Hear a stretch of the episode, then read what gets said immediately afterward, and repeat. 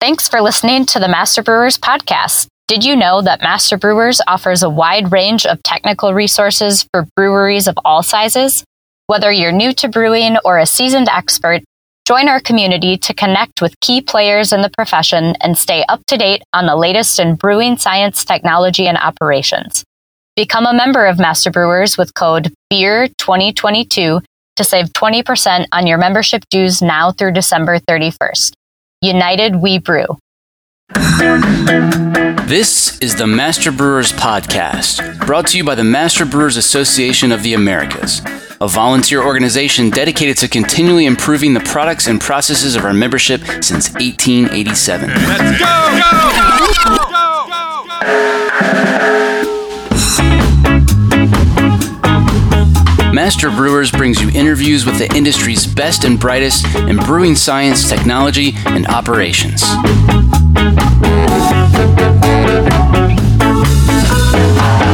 Calm down, I'm moving too fast. This episode was made possible by the following sponsors. Discover more ways to enhance flavor and maximize beer yields with Salvo. Now available in varieties like Sultana, Trident, Lotus, Calypso, Cascade, and many more. Discover how Salvo can help boost your brew at hopsteiner.com. Additional support provided by Every beer has a story, and that's why, for over 95 years, Gusmer Enterprises has offered a full line of solutions, including equipment, analytical instrumentation, and processing aids, all brought to you from leading suppliers and backed by strong technical support. For the solution to your story, go to gusmerbeer.com. And thanks also to Brew Ninja, a brewery software solution that streamlines your day to day operations, including inventory, accounting, sales, and compliance, so that you can focus on making great beer. Listeners of this podcast will receive a unique offer by going to getbrewninja.com and using the code BrewNinja21.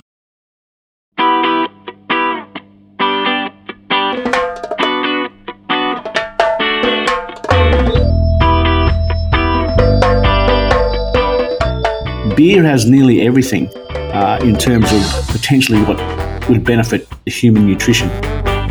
I think it's really important that they have this information available because I think people are generally interested now to know really what's in some of the things they're eating and drinking. This week on the show, you and I both know that beer has a lot of nutritional value, but are we prepared to speak intelligently about that? How do we get consumers to look past beer stereotypes and clickbait headlines? Hi, I'm Glenn Fox. I'm Professor of Brewing Science at the University of California in Davis. Glenn, when did humans first recognize beer as healthy? I think humans have understood to some level the health benefits coming from fermented beverages probably s- since the time they were actually producing those. There is some sort of conflicting evidence that, and, and the mainstream thinking now is that people were producing these fermented beverages because generally the water was unhealthy. But in, in many regions of the world at that time, there would have, the, the water uh, in the rivers and the streams would have been healthy because the civilization really hadn't kicked off. But I think they also, by producing these fermented beverages, realized there was something extra in these beverages. Uh, and often, if people were feeling a little unwell, uh, and maybe, um, you know, when, when mum wasn't feeling so great with the kids, they would have this fermented product and they might start to feel a little better. Uh, and there are some sort of moments through history where people were saying that they were treating family members on their deathbeds and suddenly they were giving them some beer, and then within a day or two, people started to feel better. So I think people have had an understanding that a fermented beverage, uh, and in, if we go back long enough, that was only really a beer type of beverage. Wine really wasn't mainstream in Europe at that stage. It was a beer type of drink. They realized there was some health benefit. And it wasn't just mum and dad and maybe grandma and grandpa who were drinking. The kids were drinking probably hope, well, hopefully smaller portions of this as well. They didn't understand what was in there in terms of the benefits to the human body, but they just did understand that there were some benefits in consuming these fermented beverages. And I think it, then it became more of a mainstream process. It became part of the part of the household duties that people were producing these fermented products. So there was always something in the house just in case. Um, but I'm sure they also valued the positive contribution of the alcohol they were producing and, and the well being and good how good they felt uh, after having a couple of cups of, of fermented beer. What is the French paradox? Well, as I understand it, the French paradox was where they were comparing the, the health of the French people against the health of an, an Irish population. And we are going back a couple of hundred years, so we can imagine the, the lifestyle of both those different communities. The French was really more about probably wine and consuming wine and probably more vegetables and fruits, whereas the Irish, and this may be a little bit too stereotyped, um, but basically meat and potatoes. Uh, and we understand that uh, in the 1800s, especially in 1840s and 1860s, with the potato famine, highlighted the impact of um, a, a blight on the potato production. So clearly, potato production was a big part of the Irish uh, community and agricultural scene. So to lose that production uh, had an impact on, on what was available for the sort of poorer Irish communities. But also, the Irish were drinking a lot of beer. No surprises there. Again, that might be too stereotyped, but the Irish were drinking a lot of beer and in the late 1800s started to drink Guinness. So we're comparing a red wine diet with probably lots of varied vegetables and meats against a probably more limited diet that the Irish were having. So this was called the French paradox, and there was just some assumptions are made around that consuming wine and certainly consuming other a range of, vit- of, of uh, fruits and vegetables was much better for you compared to the Irish diet. There are a lot of different groups of chemicals in beer. Which ones are considered healthy? Well, both the contribution of malt and hops would be considered the most significant portions or contributions of these broad groups of chemicals that contribute to human health. Uh, other than lots of proteins, and we are talking about thousands of individual proteins and the residual amino acids that left over in beer. And then we have all the non fermentable sugars, which might be considered its calories or, or contribute to the calorie calculation. But there's also a fiber component. Some residual beta glucan and arabinoxylan would con- contribute, fiber. And there are a range of antioxidants and phytochemicals and phytonutrients coming from both the, the grain and the hops. And these are considered, uh, these would be phenols, phenolic acids, and polyphenols. And then we've got a really broad range of minerals and vitamins. So, in terms of the, the broad spectrum of, of compounds, beer has nearly everything uh, in terms of potentially what would benefit human nutrition.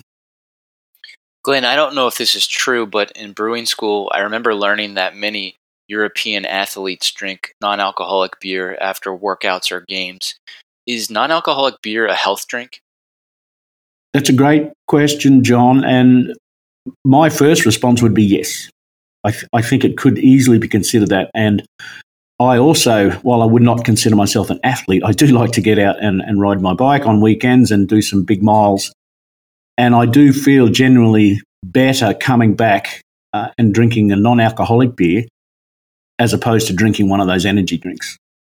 So, that if we, if we think the only difference between a non alcoholic beer and an alcoholic beer is the presence of alcohol, we are getting all of those broad groups of vitamins, minerals, and antioxidants. So while the, the government might not like how we propose this, but I would certainly consider a non alcoholic beer to be a health drink. Talk about hop compounds. Is it true that hops can help keep us from getting cancer or becoming obese? And if so, why are hops so rarely used in foods outside of beer? hops were, originally used in foods. So if we go back long before hops were being used in brewing, so in the sort of 700s and 800s, they were used in foods mainly for preservation. And they would have also contributed some flavouring, and I'd imagine the heating process probably actually changed the, the, the bitter acids and actually made them more bitter.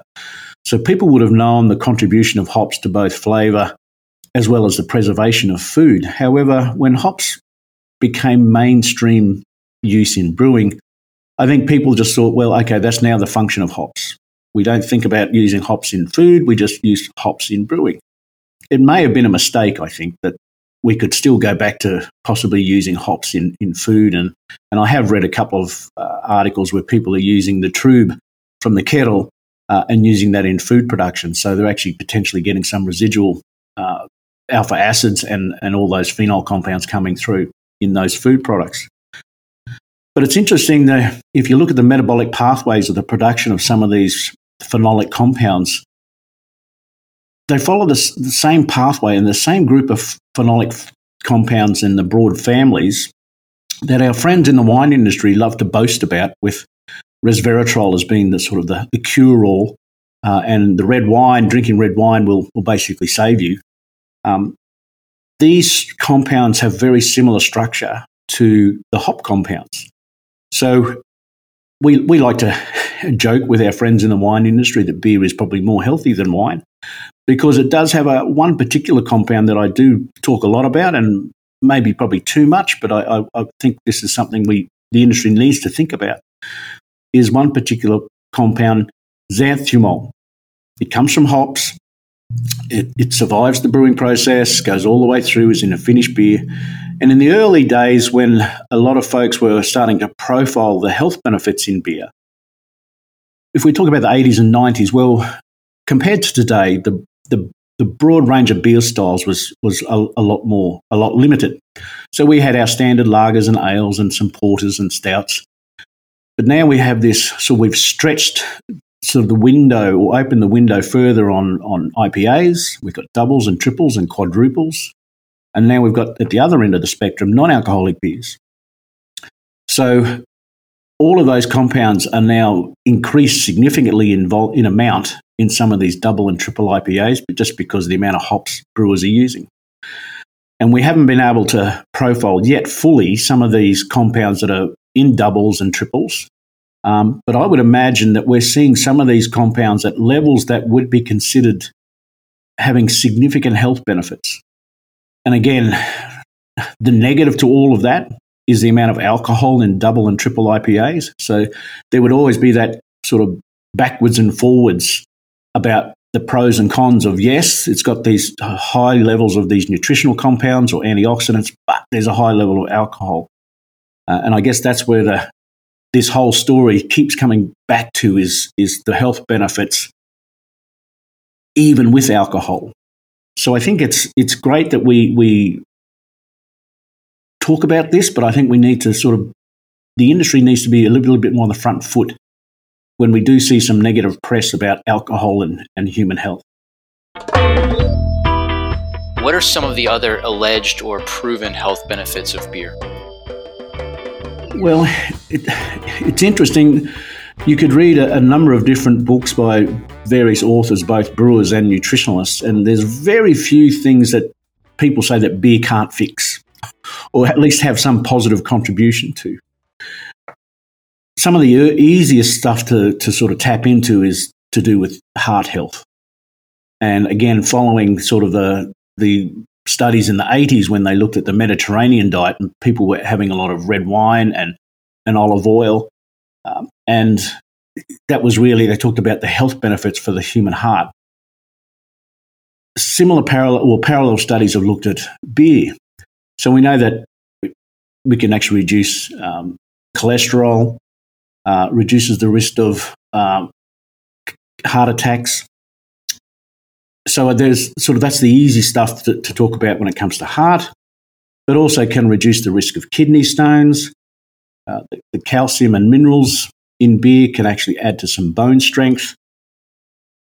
This is where there's you do get these conflicting stories about potentially improving memory uh, there are some publications out there that it actually has an, the, the alcohol, just the alcohol, nothing else in, the, in, in any alcoholic beverage, but just the alcohol itself can actually have a really negative impact on brain and brain function. So we have these conflicting stories um, again, but it's purely based on the presence of alcohol, not all the other positive contribution coming from from the from beer. It can reduce the risk of diabetes. Um, beer is really very quite low in calories. Uh, so again, it's, it's one of those things. It's not necessarily how much beer you're drinking. It might be the other things you're having with your beer, how much food you're having. So there is a, a, broad range of positive health benefits that come through drinking beer in moderation. Uh, but there's always that counter argument that it's got alcohol. You already mentioned about beer being healthier than wine. Is there anything else you want to say about that? The industry, while we we do focus on on beer itself, I think when it comes to human health, I think this is where the beer and wine industries can can champion the cause together. Uh, rather than saying that you need to drink beer or you need to drink wine to get these benefits. And we do tease our friends in the wine industry because we have more minerals and vitamins in beer than they do. But if we put all that fun argument aside, I think this is where the industry can come together and uh, be one voice about the positive nutritional benefits coming from beer and wine. Um, we do joke with them uh, around this, but I think this is an opportunity for the, both these industries to be, to be a little bit more cohesive in coming together and having this story. And when you hear or, or read one particular news article about oh we you know you got to drink wine because it's you know it's the only alcoholic beverage that can have any health benefits. I think this is where the brewing industry has to be uh, ready to counter that argument or even support that by saying yes that's true, but also beer has all these other things as well. So I think this is where both these industries have to come together and have a more cohesive, positive story. If someone needs to increase ferulic acid in their diet, should they eat more tomatoes or just have a beer? uh, maybe have a Bloody Mary. Um, uh, it's one of those things. This is where we can take a snapshot of data and suddenly make something look so much better than it is. Uh, the ferulic acid in beer is coming from the uh, from the grain itself. Uh, it's in the endosperm cell walls. It's part of the structural elements of beta glucan and arabinoxylan.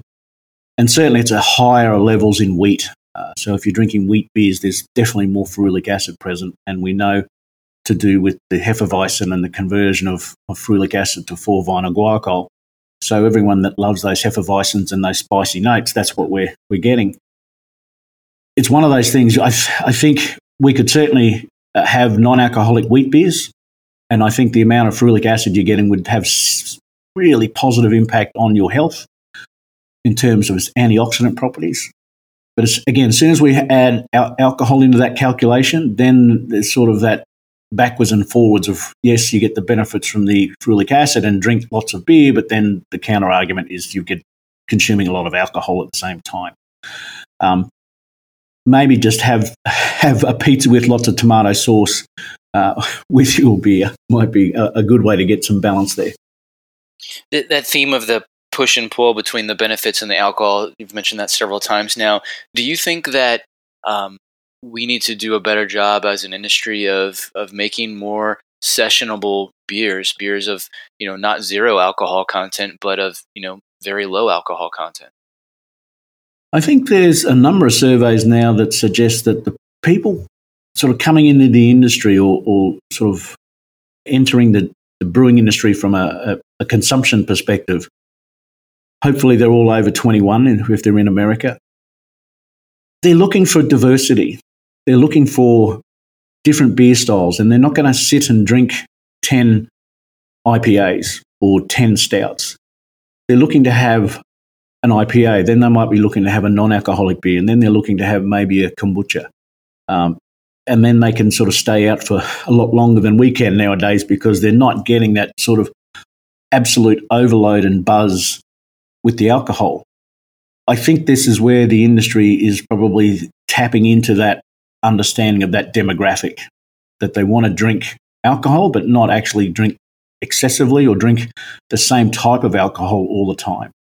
And I think this is where the industry needs to sort of be ready and have those options available for, this, for these people uh, rather than say, well, we brew beer uh, and we brew high alcohol beer and, and that's our game. I think they need to be more uh, fluid and be able to pivot to these sort of mid strength or low alcohol beers as well. Talk more about the vitamins and minerals found in beer and to what extent might that vary between filtered and unfiltered beers?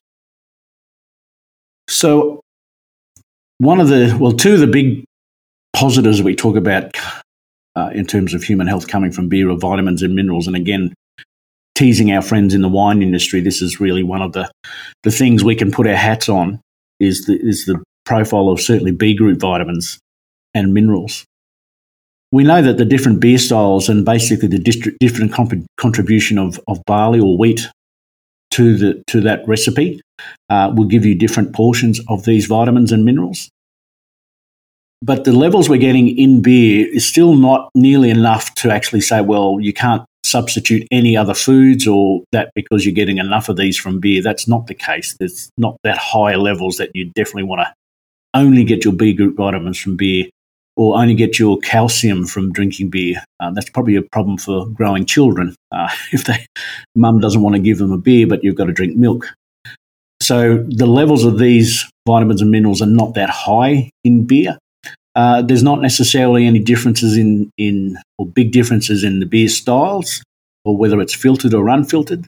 Um, basically, thousands of metabolites are passengers through the brewing process. So they, they're in the grain or they're in the hops. They're left over from the actual grain filling period, so producing the crop or the hop crop. They're all involved in the metabolic processes of developing grain or developing the hop cones. And then when these grains or, or the hop cones are mature, they're just sitting there. They're basically on a bus, on a, on a ride. They're there. Um, so they're just passengers in this process and they're there at the very end. I don't think there's any ways to specifically increase the levels of these unless you're adding additional raw materials. We just know they're there. Um, I can't see the industry suddenly saying, well, we have to have a certain amount of B group vitamins in beer and that sort of thing. I don't think we'd ever get to there. We just understand that they're present. They're part of the production process for the grain or the hops, and they just sort of on the ride through the brewing process and they finish in final beer. Uh, but I think it's important, that, and, and, from a historical perspective, and, and, hopefully some of the, the listeners can remember, or maybe they can remember their mum or their grandmum it was actually commonplace for sort of mothers that had just given birth and, and they're starting to feed the bub. They'd be given a stout or a beer while they're still in the hospital because they knew the level of folate in beer was a benefit to the growing infant. I can't imagine that would be commonplace now. we can't, you know, I just can't imagine the health system would allow that sort of thing. But certainly when mum goes home, um, having a, a, glass of stout a day probably is not a, a really bad thing uh, because of the, the, the folic uh, acid or the folate in the beer. Um, but again, it wouldn't be the only source. We, would certainly suggest that they're getting all these B group vitamins from other sources as well. So I think we just need to understand, and I think this is where uh, the industry probably hasn't tapped into this understanding enough or this knowledge enough that we have these vitamins, minerals in beer. And as soon as you start having this conversation, they go, "Oh yeah, I remember that. You know, when we studied that, I remember that." But it's sort of not their priority to think about that when they're brewing beer styles. They're just saying, "Well, we're brewing beer for this type. We're using this type of recipe. We're using these types of hops. We're making a double IPA, and we're trying to get this aroma profile." It's not part of their psyche to think about, well, we're bringing all these vitamins and minerals with it. But as soon as you start to talk about it, they go, oh, yes, so we remember that. Um, so I think it's just something I would like the industry to have more data available for the industry at large, and so they can talk to their, their customers about this as well, rather than just say, well, here's some delicious, hoppy, juicy IPAs. Uh, do you get those banana esters and do you get that fruity and tropical flavors? Um, I think it's really important that they have this information available because I think people are generally interested now to know really what's in some of the things they're eating and drinking. Glenn, I'll, I'll, have you know, my wife and I have four kids, and with every single one of them, I have uh, smuggled some beer into the recovery room for uh, once we get out of labor and delivery. So, I really like to hear that.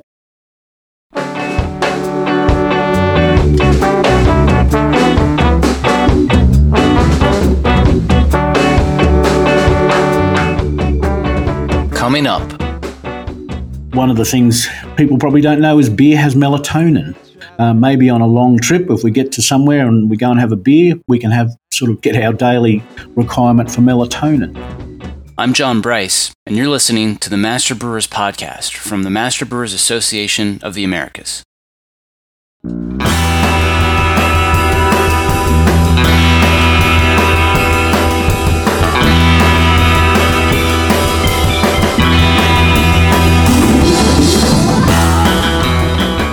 There's really only one thing that keeps this podcast going, and that's when listeners like you take the time to thank our sponsors. The next time you talk to a rep from one of these companies, be sure to thank them for their generous support. Get to know Proximity Malt. We malt superior, European style, low protein varieties grown close to home in Delaware and Colorado. Domestically grown, precisely malted to style. With our team of seasoned experts and two brand new malt houses, try what's really new in malt. Check us out at www.proximitymalt.com. Brew Monitor from Precision Fermentation works with your existing fermentation tanks to track dissolved oxygen, pH, gravity, pressure, temperature, and conductivity in real time from any smartphone, tablet, or PC.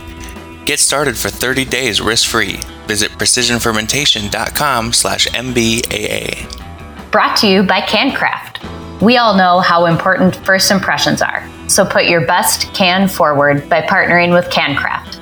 Offering a full service packaging experience, CanCraft's design and aluminum specialists are here to support your business from concept through to delivery of ready to fill beverage cans.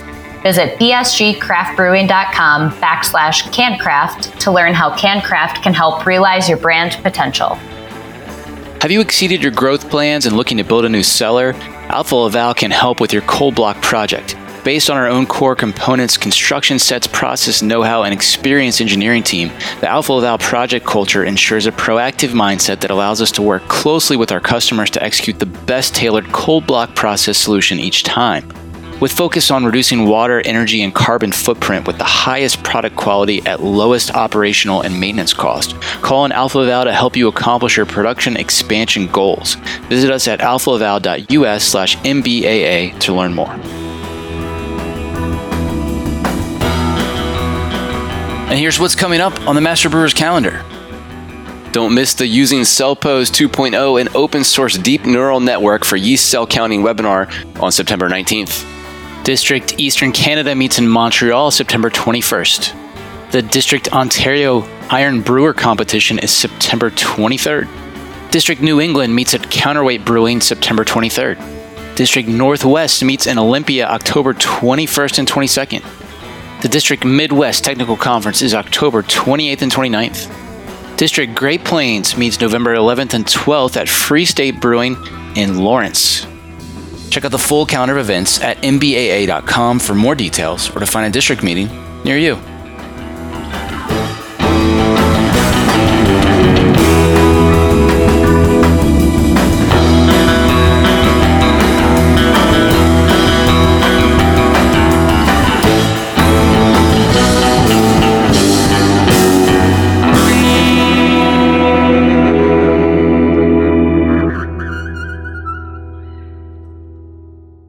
Now back to the show.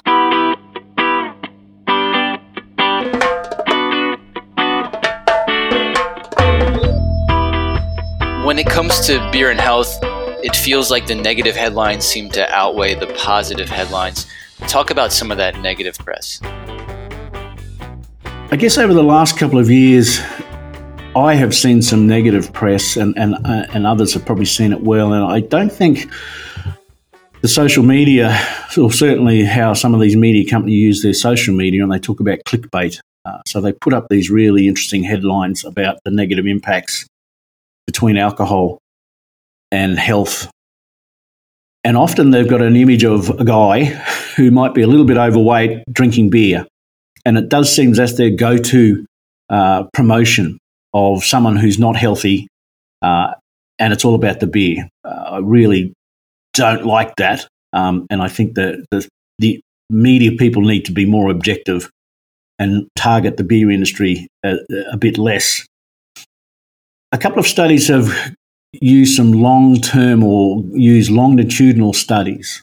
So they've actually tracked groups of people. So And these are some big groups, and often that might be out of the UK where they've tracked nurses over 20 or 30 or 40 years. Uh, and they've used these studies before to look at uh, smoking and the risks of smoke and, and human health and cancer, as well as other lifestyles, food and, and, and food consumption and, and types of food people are eating with to do with obesity. So they've sort of tapped into that data again and, and looked at alcohol consumption. And they're coming up with things like how there's links between alcohol consumption and impact on brain capacity and brain size. And they talk about brain shrinkage because of excessive alcohol consumption over these longitudinal studies.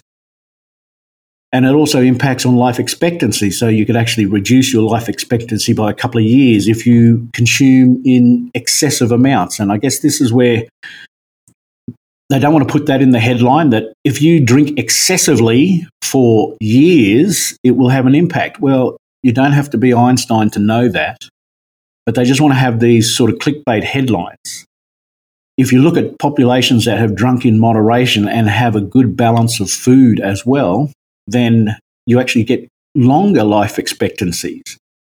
So it's disappointing when the media outlets want to grab that headline and only associate the negative, but not dig deep enough in the study to say, oh, yes, this is really about excessive alcohol consumption.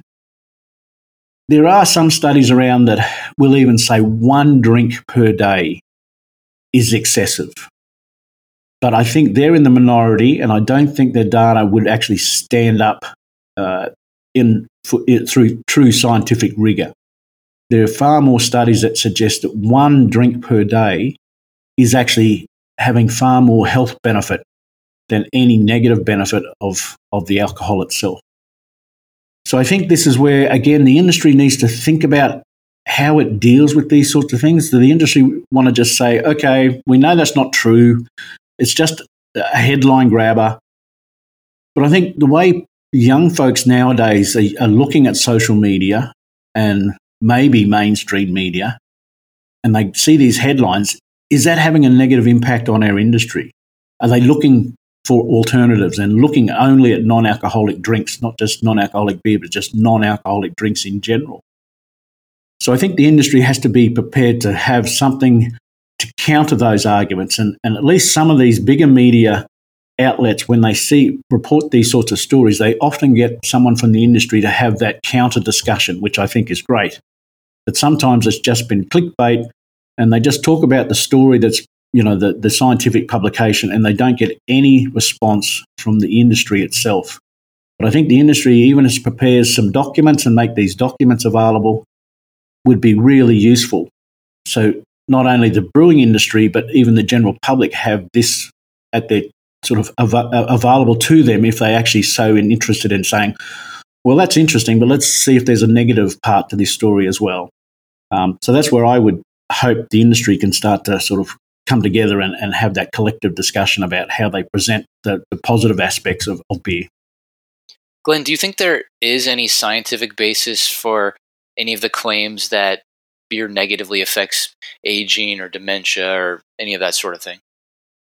I think there's a lot of other dimensions to this, and it would be predisposed, predisposed genetic conditions, a lifestyle, a long lifestyle, and, and whether you've been a smoker in conjunction with drinking beer or you've basically had um, pasta and pizza for the last 30 years, or you're a hamburger and hot dog hot dog person.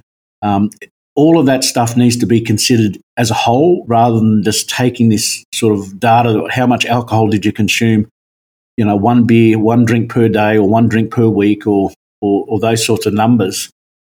I think the I think the data in general would suggest that overall alcohol is alcohol consumption in moderation is of a benefit. But when these studies don't talk about these underlying genetic conditions that pre- people might be predisposed to, or incorporate food consumption over a lifetime with this. I think it's really badly presented and again puts the alcohol industry in a bad light. Now, I'm just not saying the beer industry, but the alcohol industry in a bad light when they just have that as a headline. So I think it's got to be looked at as a that's a total package. Uh, and we know, John, we're old enough to have been around a long time. And yes, when we're in our 20s, we might have drank more and been less um, conscious of, of some food choices we made. But then, then we get a little bit older and hopefully a little bit wiser, uh, and we're making some better choices about how much we drink and, and food we consume. So I think when you just take the alcohol consumption as in itself, things can look bad. But if you look at it as in a total package of lifestyle, food consumption, pre-genetic conditions, environment, I think the story isn't as bad as some of those headlines might present. I remember years ago when a whole lot of baby boomers wrote off beer due to a popular diet trend, or maybe fad is a better word for it. Talk about the infamous South Beach diet's misguided attack on beer. I, I think people were really keen to cherry pick data. And most folks weren't prepared to sort of do their own proper research. And I think it had it came at a cost to our industry. And I think this is where again people won't take responsibility for that, and they say, "Oh well, at the time that's what we thought was okay," uh, when there was actually counter or, or data countering that. Uh, but people weren't, and again, this is where the industry probably could do a little more or maybe a little better in countering some of that. Um, but it certainly, I think, hurt our industry. And there's been a couple of those instances over the years, and a couple of sort of politicians around the world, uh, and even um, medical institutions have really quite have been quite negative on this. But again, they really are cherry picking some data and not actually presenting the whole story. So I think those sorts of things are really can get a lot of traction if the industry isn't prepared to sort of speak out and fight against it. In that particular case, I mean, it was just totally baseless. You know, I mean, they're they're basically saying it's that beer was loaded with maltose. You know, um, well, sure, before fermentation. Yeah, I hope it is. Uh, yeah, yeah, uh, and this is where they're sort of. We've had a number of sort of prominent individuals talk about that and don't understand the brewing process. They don't understand the science of brewing. And they sort of talked about that, that sort of composition of, of the raw, well, not even the composition of the raw material, the composition of, of beer, not understanding the actual process. And again, cherry picking some data that makes them look good maybe helps them sell some books. Um, and it's complete nonsense. And they need to be called out when people find out that I'm a brewer, they often ask why I'm so skinny. Why does everybody think beer makes us fat? I get all my students asking me the same question. The students sort of, you know, assuming that they're 21 and they've only just started to drink for the first time in their lives, and they're saying, "Oh, I, am going to start drinking beer, but I don't want to get fat." Um, I'm going, "Well, that's fine. Don't eat pizza and hot dogs while you're drinking your beer." Um, you know, I, I, think this is where people again don't understand the composition of, of beer. Most of our sort of mainstream beers and that four or five percent alcohol content, most of the calories come from the alcohol. And we're still only looking at two, maybe 150 to 250 calories in those sort of standard drinks. When the sort of assumed daily calorie intake should be around 15 to 1800, depending on whether man or woman, and your body type, and, and your health regime, and a few other things. Okay, so you could easily have four or five beers and maybe get your whole calorie intake. But that won't be the only thing you consume that day. You will still consume probably another 1,000 to 2,000 calories of food. What is that food? What does that look like? Um, so, this is where we've got to explain the situation that the calories in, in beer come mostly from the alcohol. So if you're drinking two or three double IPAs or triple IPAs, and I, I do like a double and a triple IPA, but I'm normally only having one at a time. You're looking at then three, three, three to 350 calories. So you only need a couple of those, and you really are stretching your calorie balance. But again, what are you having in, in conjunction with that? Um, so we really try and make people understand that it's not necessarily the calories in beer that will make you fat. It's everything that's being consumed at the same time. And we've all been to a football game and you go and have a beer, but then you grab a hot dog and maybe grab something else, a pretzel and, and those sorts of things. So you easily blow your whole calorie count at one meal but most of that you've done with the food you've had, not the beer you've consumed. So, how can we best work together to reverse the negative health narrative?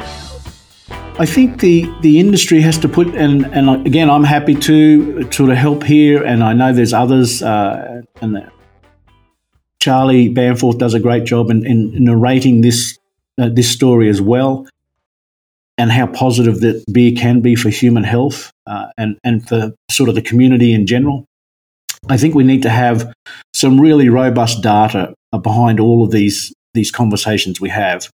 So, and there is plenty of robust data. There's no doubt about that. There's really plenty of data to support all these things we're saying.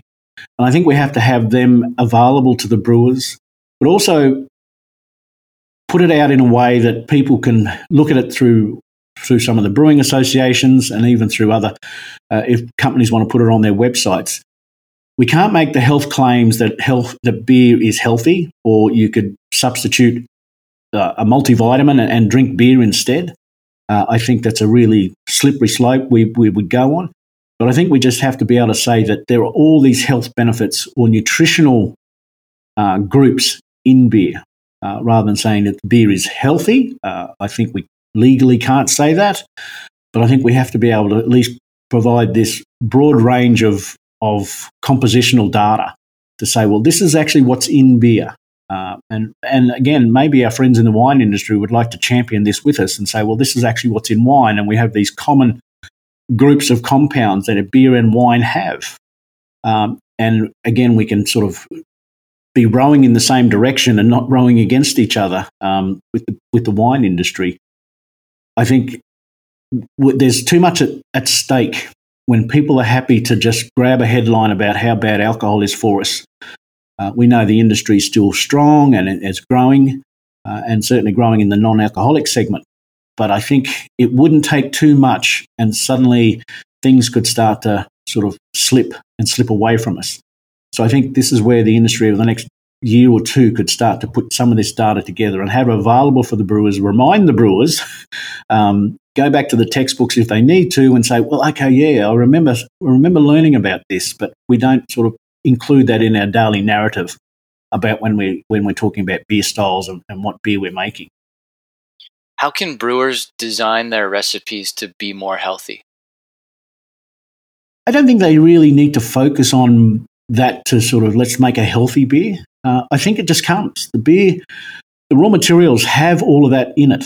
Um, I think they just have to be aware that yes, that's what's in in my raw material. They're not just getting the barley for the sugars, potential sugars and amino acids, and some other compounds. And the hops is not just about the alpha acids and the and the oil uh, profile. Um, but just to sort of remind themselves that yeah, there is all this other stuff present in barley and wheat and other grains if they're using other grains, and all these other things present in hops. Um, and just sort of remind themselves that yes, if I'm making an IPA, I'm actually increasing the level of phenolic acids and, and polyphenols. So I would actually have a higher antioxidant profile in that beer. Again, I don't think there'd be too many breweries happy to put that on the can. Um, I don't think they're allowed to put that on the can, but I, I think they just need to think about there is all of this positive health nutritional compounds in these raw materials and they're coming along in the brewing process. And certain beer styles, you're actually increasing those significantly. Glenn, how might the DO levels of packaged beers affect the antioxidant capabilities of beer? Does a brewery with lower TPOs make healthier beer than a brewery with higher TPO? And is that a good reason for consumers to seek out fresh beer? I think so. I think with higher levels of DO and TPO, then the higher risks of oxidation, especially in storage over time, are present. So you can actually reduce your, the antioxidant potential in those beers. And I, I guess most of the industry is saying drink beer, drink it as fresh as you can. Um, not for those reasons, other than they think about staling, but not, they probably don't think about the reduction in antioxidant potential. But that should be part of their thinking now that, okay, we're, if we've got beer and we know people aren't going to drink it for three months, you know, there, there is a risk of oxidation and staling, but also there's the risk of reducing the antioxidant potential. Um, so that that's definitely something to think about. But I think brewers are thinking about let's just present the beer and have people encourage people to drink it as fresh as possible. Yeah, it'd be good to find another way to motivate, you know, the whole supply chain to keep beer fresh, you know. So if consumers were excited about getting fresh beer not only because it tastes better because it's better for them, that would be a good thing. Well, we're we're up in Yakima at the moment, and we've had a couple of uh, sort of fresh fresh hopped um, beers at a couple of the, the, the farms we're visiting. Uh, and to just be adding sort of fresh harvest hops, the freshness and the the, clar- the the cleanliness of those beers really is uh, it's quite a joy to be drinking at the moment. Um, but as soon as we sort of get into a few months' time, they're, they're using pelletized hops and or dried hops, then um, it does lose a little bit of that freshness. But even when the beer is brewed, uh, consumption within within weeks is, is really encouraged. Uh, and I don't think people understand that um, that that's an important part. Glenn, I'm sure this is a, something you've you've spent some time considering. Um, is there anything in particular we need researchers to study to shed more light on the health benefits of beer or non-alcoholic beer? My interest is really to sort of look at what's in some of these new styles of beer um, but certainly at the at the far ends of the or the new ends of the of the beer we're, we're looking at. So the non-alcoholic range compared to your doubles and triples, as I said, in the 80s and 90s when researchers were profiling what was in beer, uh, we were limited to our, our sort of lagers and ales and maybe some porters and stouts. IPAs were probably only just uh, getting a foothold in the industry, and double and IPA and triple IPAs weren't really a thing. I think now we've sort of pushed that uh, those levels of antioxidants reasonably high in those, but we haven't really quantified those in a, in a way that we could compare all of those beer styles. And same with the hazy beers, where if we're using more wheat and more oat in those hazies, well, you're getting more fibre from the wheat and the oat um, potentially, and then along that, along with that would come uh, the vitamins and minerals as well. So we're adding more of that into those beer styles. So you know, and and as in the eighties and nineties, juicies and hazies weren't a thing. If we had a hazy ale, you knew you had a problem. It wasn't intentional. Um, so there was something the brewery wanted to fix. But now they're deliberately producing hazies, so they're actually potentially adding more vitamins and minerals to their beer without thinking it in that context. Um, so, from my perspective, and I've got a student looking at this at the moment, we're really trying to sort of cover that broader scope of beer styles now to really get a basically put it down a new baseline uh, so that we have this much broader uh, range of beer styles. So let's understand in those, are we really getting to really high levels of B group vitamins in, in some of these beers and exceptionally high levels of silica and selenium and calcium? Uh, again, we'd never say substitute beer for food uh, or multivitamins, but it will be nice to know that that's what these beer styles are contributing to sort of the nutritional platform. Glenn, much of what we've discussed today can be found in Charlie's book. Do you want to give a plug for that? Um, seems like we probably should. It's on my desk most days of the week. So Charlie's book, uh, Beer and Health, is probably my go to when students ask about um, beer and, and what's in beer uh, and what's the healthy components in beer. Uh, it, it, really does profile um, hundreds of different beers around the world uh, that were available at the time, as well as give some really important information about the overall nutritional benefits of some of these things that are in beer, but then sort of present the, the levels of some of these um, vitamins and minerals and antioxidants that are in beer. And again, for most cases with the vitamins and minerals, we're not at the level in beer that we should, you know, that is recommended for daily intake for most of those. So again, you know, you need to be getting a balanced diet to bring in that those levels of, of vitamins. But the book itself really does give a broad coverage of all of these components the fiber, the proteins, uh, amino acids, uh, and something we haven't probably touched on much, John, is, is the contribution of amino acids to human health and the positive contribution of some of these amino acids to reducing the risk of anxiety. Um, and and uh, one of the things people probably don't know is beer has melatonin um, that comes from the grain itself. So under under stress, the grain can produce melatonin. So uh, maybe on a long trip, if we get to somewhere and we go and have a beer, we can have sort of get our daily requirement for melatonin. Um, so that's why beer makes me sleepy. Well, maybe, maybe. Um, not if it's two o'clock in the afternoon. I think everyone just gets sleepy. Um, but there's all these things that are in beer that people either don't know or they did know, but they don't sort of recall that you know let's let's talk about this again. So I think it's covered in, in that book. There are other books as well, but I think Charlie's is probably the the go to uh, if you really want the most comprehensive uh, look at all the nutritional components that come from beer.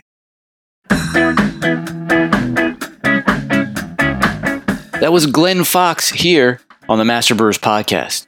Check the show notes for links to a couple of books on this topic by Charlie Bamforth.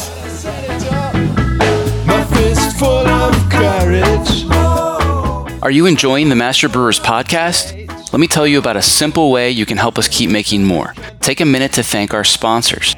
There's no way we could produce this show without generous support from sponsors like Hopsteiner, Brew Ninja, Proximity Malt, BSG, Gusmer, and Precision Fermentation. So please, let them know you heard their message on the Master Brewers podcast and that you appreciate their support.